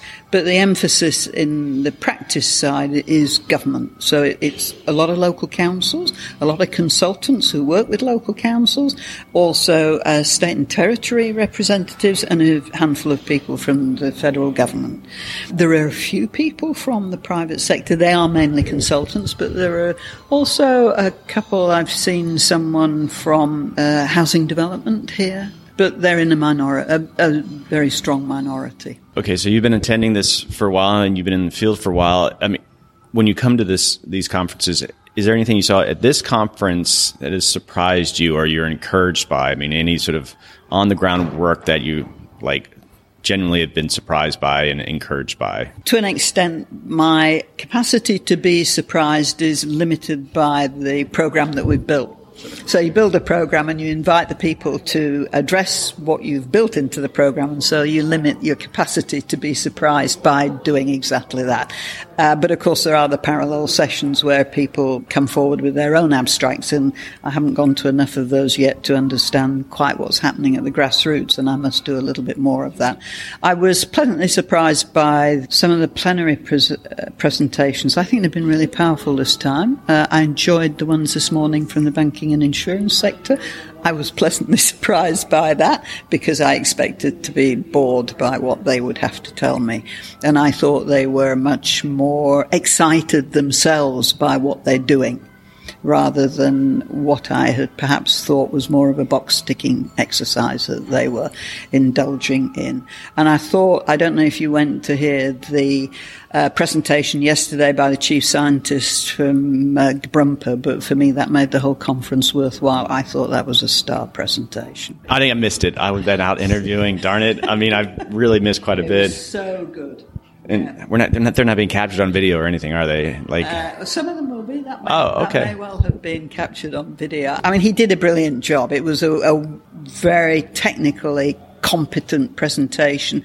But also, what was exciting about it is if you read the newspapers about the Great Barrier Reef and you care about the environment, it can render you quite suicidal because what the media are telling you is the Great Barrier Reef is doomed and, uh, you know, it only has a very short time to live. And if you want your children to see it, you should take them right now. And he was able to give a presentation. It was very measured. So he said, you know, if the warming is four degrees or five degrees, everything that we are doing is pointless because the reef is lost. But if we suppose that warming can be limited to two degrees or even better, 1.5 degrees, then what we are doing will lead to the sustainability of an ecologically diverse and healthy reef. So I thought that was a great message. Wow, fantastic. Well, a- any final thoughts? And so you're going to the Adaptation Futures Conference, and there'll hopefully be some water there for you to consume. You know, I think that solved that. But uh, is there any interest in going to the National Adaptation Forum in the U.S.? Do you have you been in contact with those organizers ever? So I keep a careful eye on the National Adaptation Forum and, and where it's going to be held, and it is my ambition to get there. I would really like to understand better what is understand what is happening in the United States. Yeah. Well, I know I know the organizer Laura Hansen very well, and any way I could even put you guys in touch, I'm sure she'd love to kind of get it that Australian perspective. So I think that'd be great. If she wants to talk on the Australian perspective, I would be delighted you, to give it. right, yeah. right, you would describe to them uh, whoever shows up. And it's going to be in Yes. Madison, Wisconsin, I think, this in, next spring. So. Okay, not the most exciting location in Australia, in America, but fair enough. I could make it to Madison, Wisconsin. You hear that, Laura? Not exciting. We with Seattle, you know, Denver, something. Right, no, that's a good one. They try to put it in the, somewhere in the middle. It was in Minnesota last year, and so like the people flying. I think that's the goal in public transit. But you know, it would be great if it's at Yellowstone or something, right? Yes, it would. But okay, Madison, Wisconsin. Well, thank you so much. I appreciate it. Okay, thank you. Hey, adapters, we are back. It is lunchtime at the conference, and I'm with. Judy Turnbull from Sustainably. And Fabian Sack also from Sustainably. Okay, so great name. Are you a private firm, a nonprofit organization? We're a private firm. We've been here around for about five years. Okay, so I think that's interesting because I've been interviewing a lot of folks, and most folks here are government, maybe a little bit of nonprofit. And so, why are you here as a private firm? We have uh, ongoing interest in uh, climate change adaptation. Our special skill is in climate change adaptation training. Okay, well, I guess give me a little bit more background. You have this skill set. What do you train in? What are you actually training people to do? Well, our latest uh, training offering is a accredited training. It's a certificate for, which is a vocational uh, qualification in the Australian system in climate change adaptation and disaster risk reduction. And so it moves from climate modelling right through to incident management. So understanding the modelling right through to when the uh, cyclone hits and what do you do. And all the planning and community engagement activities in between those two things. Okay, that's very interesting. So you you have a training and there's actual certification, but who's the vesting authority that certifies whatever? Uh, the vocational authority in this, within Australia has it, so they're the ones that provide the certificates, and then we also involve all the experts on the ground that are useful in tr- providing this training. So we get subject matter experts in. So someone can get a vocational certification in adaptation here in Australia. Yes, that's right. Well, it's an Australian qualification. So far, we've delivered it delivered in Tonga, which is a small island nation uh, in the Pacific, and that's that was a sort of our pilot. And we had a whole bunch of people working with us. We brought in CSIRO. I, I suspect you've already talked to some people from CSIRO, and UTS, uh, one of the big universities here, and some independent experts also coming to help us deliver the content and to government it's a growing field adaptation. In the US the private sector is kind of just figuring out what they're going to do. Do you feel at the moment in Australia you're private you're obviously always looking for funding and jobs and is it a great time or do you feel like people are not prioritizing and funding adaptation like they should? And that's almost like a leading question. Of course they're not funding. Uh, certainly a leading question you where there's uh, this conference probably left you in no doubt about that. There's a precipitous plunge in funding around adaptation in Australia at the moment due to the sort of a range of political factors. We uh, we I suppose we're a values driven organisation so we, we've got a sort of commitment to sustainability and to skills for sustainability in particular. So we're kind of plugging on. I suppose in the hope that I think there's uh, there's green shoots, and I think I think there's some indication of green shoots uh, coming around in the conversations I've had today. Okay, in the U.S., it's again emerging field, and there's a couple associations like an American Society of Adaptation Professionals. Is there equivalent of an adaptation society in Australia? The only society that would come close enough is the EIANZ, I guess, the Australian Environmental Institute of New Zealand. It's the Environment Institute of Australia and New Zealand. So I'm a I'm a long term member of them, and I suppose that's how my interest in adaptation sort of is, is, was sparked. We did as an institute, so a voluntary uh, organisation representing about 2,000 environmental practitioners in Australia. It's had a long standing interest in adaptation, and uh, through that, we started off doing conferences and uh, uh, refined refined that down into this training product eventually. Do you have a personal opinion on this? Because in the U.S. and with you know that group uh, ASAP, is there a need to create a cer- certification process for adaptation professionals? And I come on both sides. I'm like, well, yeah, because it shows that you're becoming a legitimate area. But there's such diversity into it. You know, it's not like you're getting a certification in plumbing. And so, I mean, do you have an opinion on should there be a, a universal certification around adaptation? It's uh, a very interesting question. So, as I said, I'm a member of the EIANZ here. I'm also a member of the International Society of Sustainability Professionals, which is actually US based, um, and that's more uh, broad organisation. Similar, the EIANZ is a very broad organisation. I think there's some value in keeping those broad organisations rather than trying to uh, having lots and lots of small professional bodies, just in terms of combined capacity and uh, the flexibility to move as agendas change. I do think there's a conflict between sustainability. Like you, there's a sustainability officer. You know, those that's a very common thing. It's different than adaptation, and I just wonder if you know if you lump everyone together, you're you're lumping the issues together, and I think there's potential threat for doing that. Well, I was going to take a more practical uh, approach to your question, and that is when we look back at that qualification we just discussed, uh, the important thing within vocational education is you have this qualification, climate change adaptation, but you can contextualise it.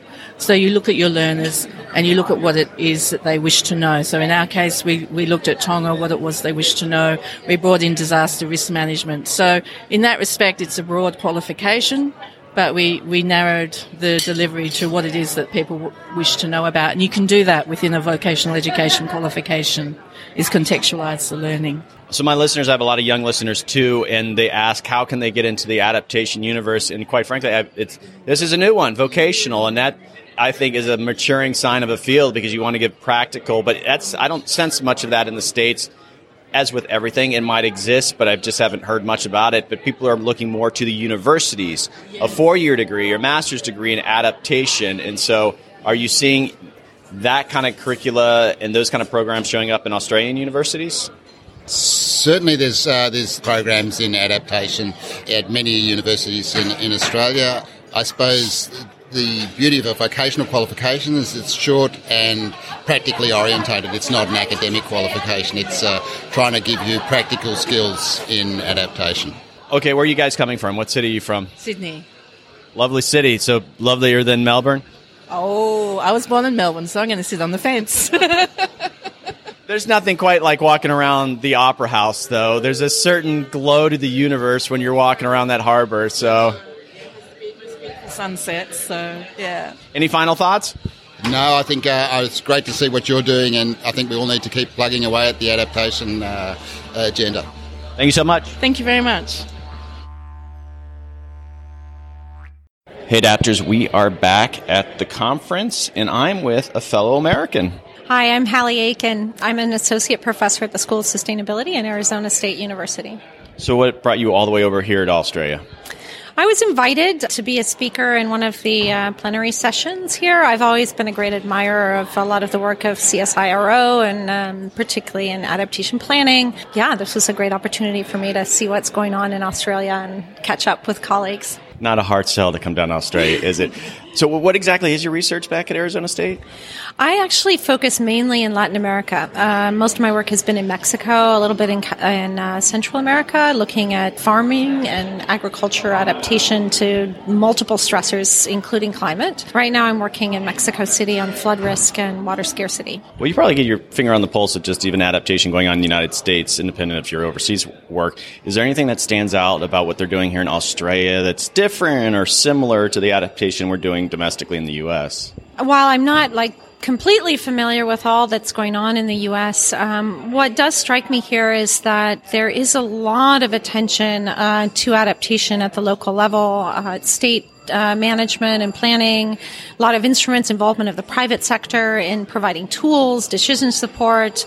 Um, I think the the agencies, the kind of federal agencies here, or that have national agencies that are supporting adaptation, while they complain of declining funding, I think um, their their existence uh, actually does quite a bit to provide support um, in local level uh, administration. So that I think is a little bit different. We don't seem to have the same kind of national support uh, and attention to uh, climate change adaptation that you see here. And listeners, if you're hearing that bell in the background, it's because they're asking us to go to our next session. That's quite. Okay, so we were on a communication panel yesterday. Any sort of take home thoughts from our participation in that? I mean, I had a lot of fun on it, but anything that you uh, took home from that conversation? I think um, some of the, the challenges are similar here in Australia. It seems that people are struggling, particularly on the mitigation side, of just how do you communicate the importance and the severity of climate change to skeptical audiences.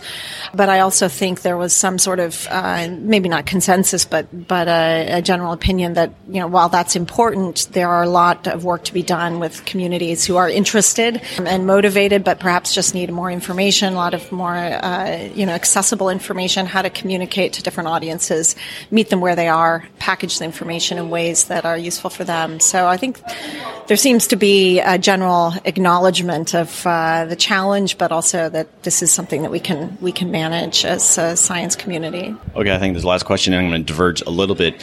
I have quite a few younger listeners, and a lot of them are interested in getting into adaptation, being an adaptation professional. There actually aren't many, or in fact, just a handful of like, is there a master's degree in adaptation? Is there an undergrad degree? Arizona State. I mean, how would you sort of mentor someone who wants to get into adaptation? Is it is it really just a course options now, or do you feel like universities are really kind of starting to offer those kind of programs? I think we have to think about adaptation as we think about most uh, decision making issues. So I think uh, learning about psychology, cognitive issues in decision making, public policy, public administration, thinking about um, we teach sustainability science, which is a lot about uh, incorporating futures into the present and trying to understand how to think strategically about uncertainty in the future. All of that in general applies to the specific problem of adaptation. And I would almost argue that um, it might be better to keep your options open, um, draw drawing from a variety of disciplines and fields rather than focusing explicitly on climate change as a science or an, a, a field of study. Last question. You're based in Phoenix, and I'm moving to Tucson very soon. Any advice on how to deal with that heat? well, um, I think you learn to adapt. It's kind of amazing. Um, you know, you turn off your air condition when the temperature drops below 90. You know, you feel like it's really wear as little as possible, stay inside, work at six in the morning, take a nap at noon. Uh, you know, those are the kinds of, uh, and then get out as much as you can up into the mountains when you're you're able to in the summer.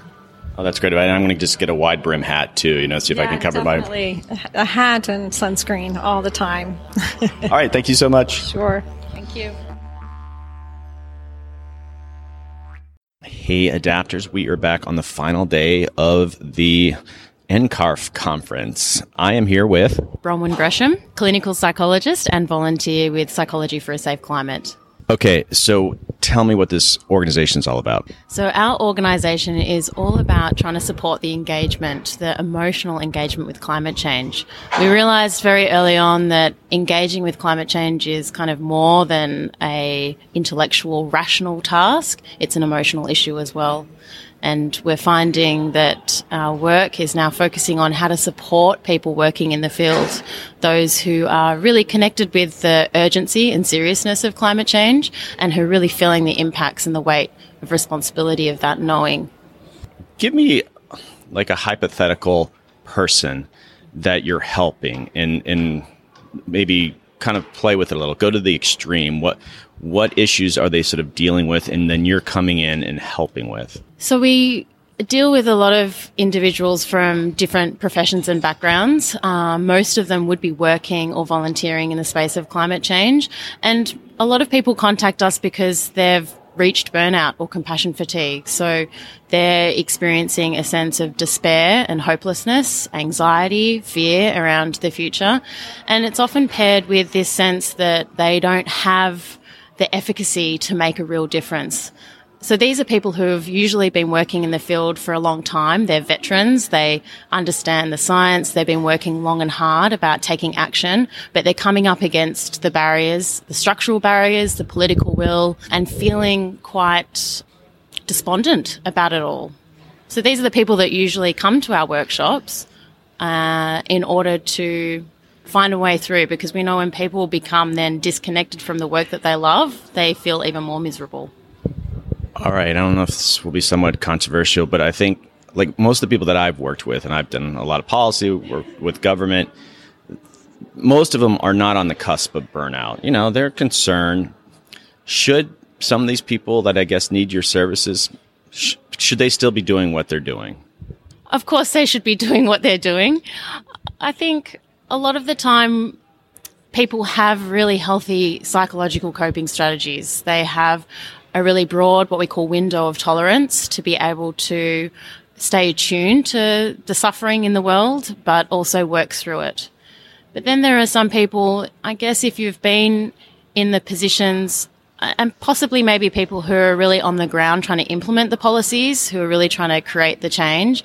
And if they're coming up against structural barriers and they're, they're going to, it's kind of like you keep facing failures. And if you don't have a, a, psychological process for dealing with failure, and I guess what they call learning, you know, learning through your failure, it can, it can then lead to feeling like you're the failure, not the system. Tell me how this kind of unfolds with what kind of groups? How, how would someone actually use your service?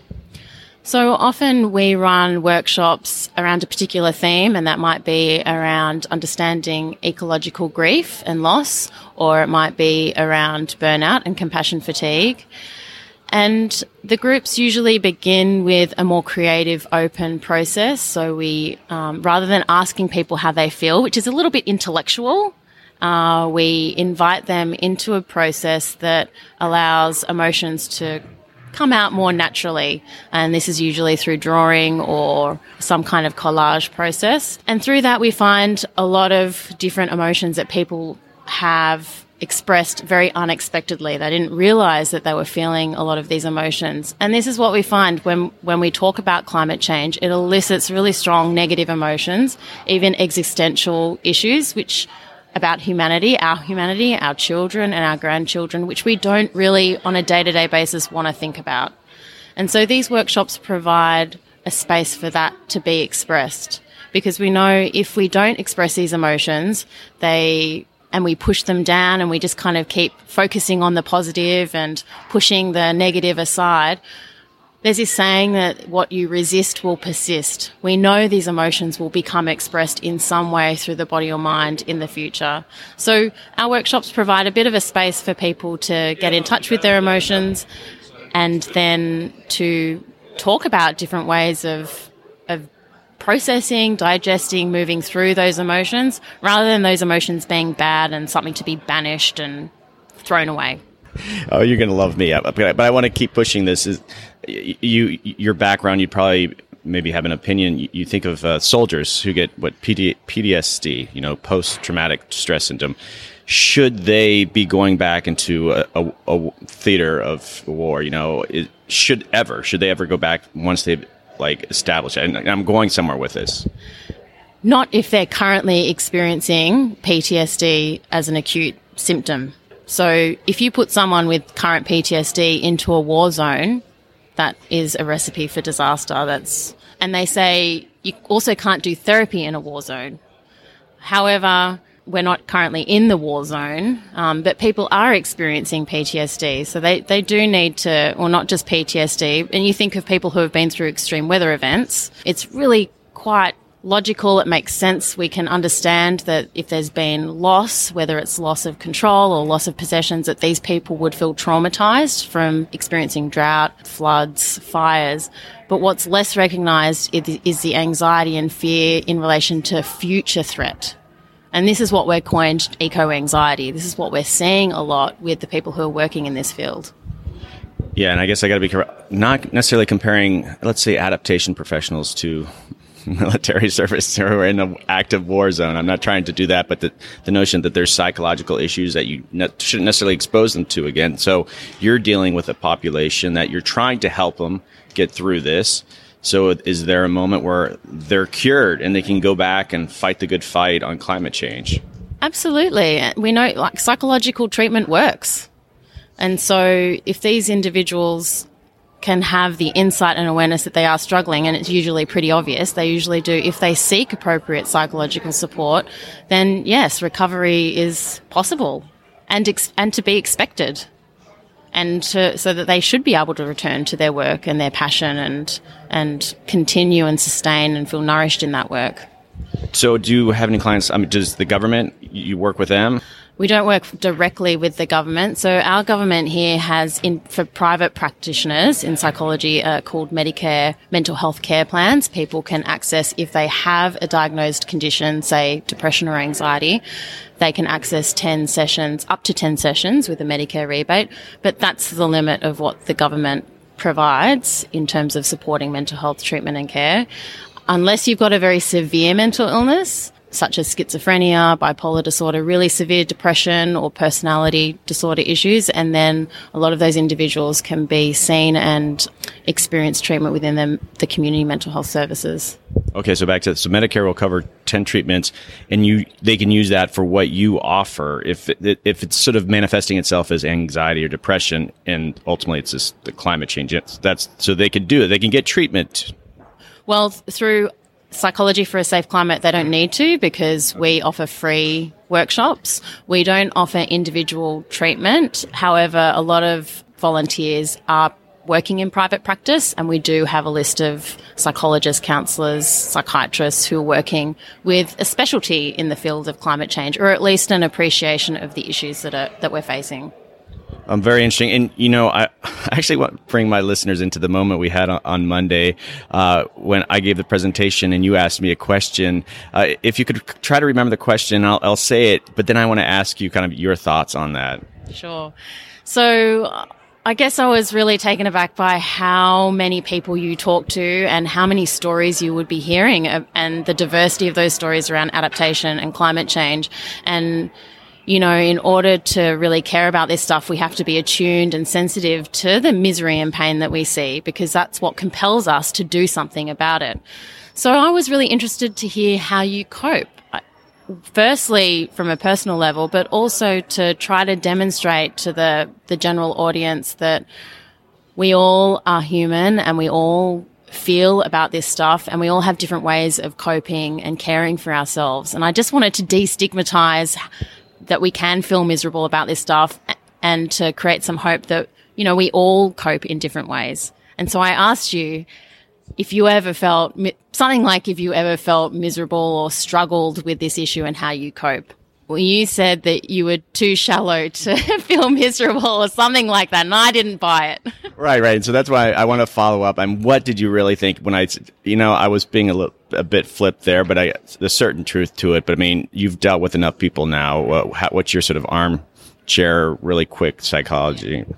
I think you were trying to there was there's the fear which many of us carry that if we speak to the misery and pain that people switch off and in your work, you really want to inspire people and tell this as a good news story that we can adapt, that this is a way, this is an opportunity for the human race to evolve and be better. And that's the message that you're trying to portray. And so to think or even contemplate the pain and misery, um, there's the fear that that leads us down a very dark road of, of disconnection and, and despair. And from my perspective, it doesn't always lead down that road and the emotions are there anyway. Yeah, and I was hoping you didn't take my answer as like dismissing what you, you were doing. It's, I guess, bring a little bit of humor into the situation. So, any final thoughts? I guess just to acknowledge and that if if listeners are feeling a little bit of misery out there, that, that this is well recognised, eco anxiety and also grief and loss around uh, what we anticipate we will lose, but what people have also lost in their sense of place, that these issues are real, that they're not brought on by themselves, that there's not something wrong with them for, for feeling this way, that this is part of the human condition, and to talk to someone about it and think about how you can understand what you're feeling and harness it in a way that brings you purpose and meaning and empowerment. So, if there was anyone or groups in the US who are interested in working with you, do you do work overseas? We don't work overseas. We're a very small volunteer organisation. We don't have much funding, but we are connected with um, people like in the American Psychological Association. Thank you so much. Thank you. Thank you.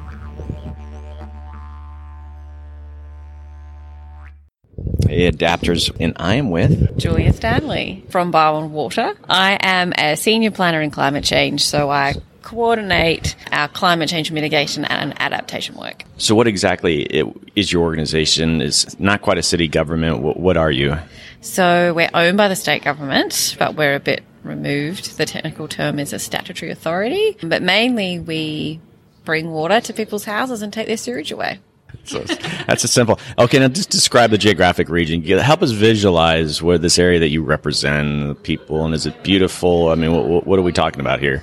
Yeah, so it's about an hour uh, southwest of Melbourne, and it is a lot of it is coastline, beautiful coastline. People may have heard of the Great Ocean Road, but yeah, we have a lot of uh, beautiful rainforests, coasts, inland grasslands. Our population surges dramatically over summer because we have a lot of people coming down to the beach. So that that's one of our challenges is the fact that our peak demands are huge compared to the actual permanent population. So you're dealing with water, but what, what, does climate change mean for you? How are you adapting to climate change? Are you are you dealing with sea level rise, or is this issues of drought and water volume? What exactly are you adapting to? All of that. I mean, obviously, drought and reduced rainfall is going to have a big impact, seeing that we deliver water to people. But we have a lot of assets. Some of those are on the coast, so sea level rise will be an issue to us, but also bushfire, even just things like soil cracking will do a lot of damage to pipes. And I think also just we, we have a small part to play in kind of the urban resilience, so water in cities and, you know, how how can we change the way we use water in cities to make them um, more resilient to climate change? Okay, so have you learned anything specifically? Are, are you going to go back from this conference and say it was worth me coming to this thing? Yeah, it was definitely, definitely worth coming to this thing. But don't ask me one, one takeaway because there's so many at the moment.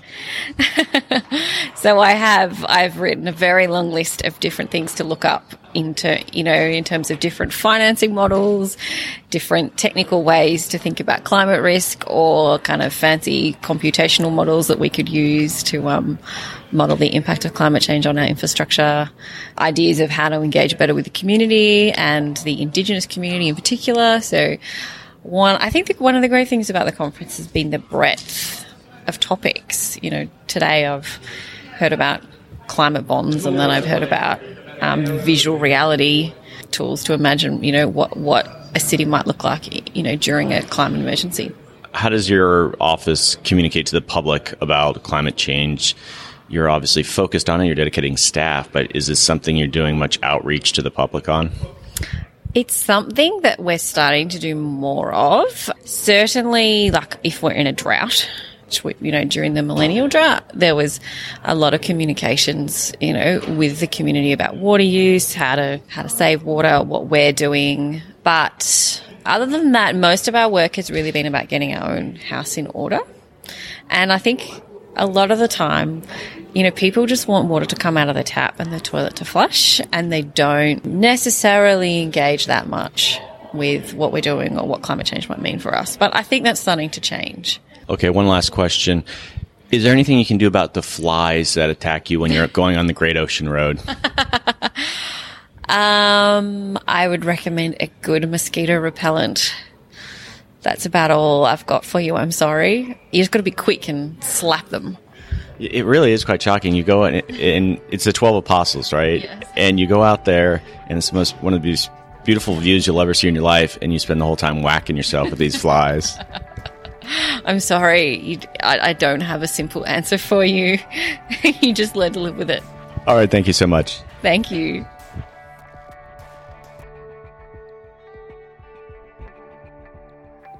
Okay, adapters, that is a wrap. Thanks again to Kath Raleigh and all the guests that appeared in this episode. There were quite a few. And thanks again to the Victoria State Government for bringing me down to Australia. I really appreciate them allowing me to share my message about adaptation and how we need to learn to get excited and promote this topic more. It's an important issue and it's going to be one of the greatest challenges that humanity has ever faced. Let's talk about it in that context. I mean that. We really need to ramp up the ways we engage with the public. Victoria is obviously taking a leadership role in this area, and as you can see from the many local councils, they are also stepping it up, bringing some creative approaches to adaptation. Keep it up, Aussies. Some final housekeeping don't forget to join the Facebook page and the Facebook community group. The group is private, but search for America Adapts and ask to join, and I will approve you right away. It's a chance to hear insider info on the podcast and see what other listeners are sharing on the wall. Some great conversations have come out of that group. And I love hearing from you. Please reach out. Just say hi. If you have an idea for a guest, let me know. Send an email. It's easy. I answer everyone's email. It's the highlight of my week. I'm at americadapts at gmail.com. Okay, check out the website at americadapts.org. All that information is in my show notes. Don't forget to consider supporting this thing we call adaptation. Be part of this movement. There aren't a lot of platforms where we're talking about this issue nationally and internationally. Please keep supporting America Adapts. Okay, adapters, keep up the great work. I'll see you next time.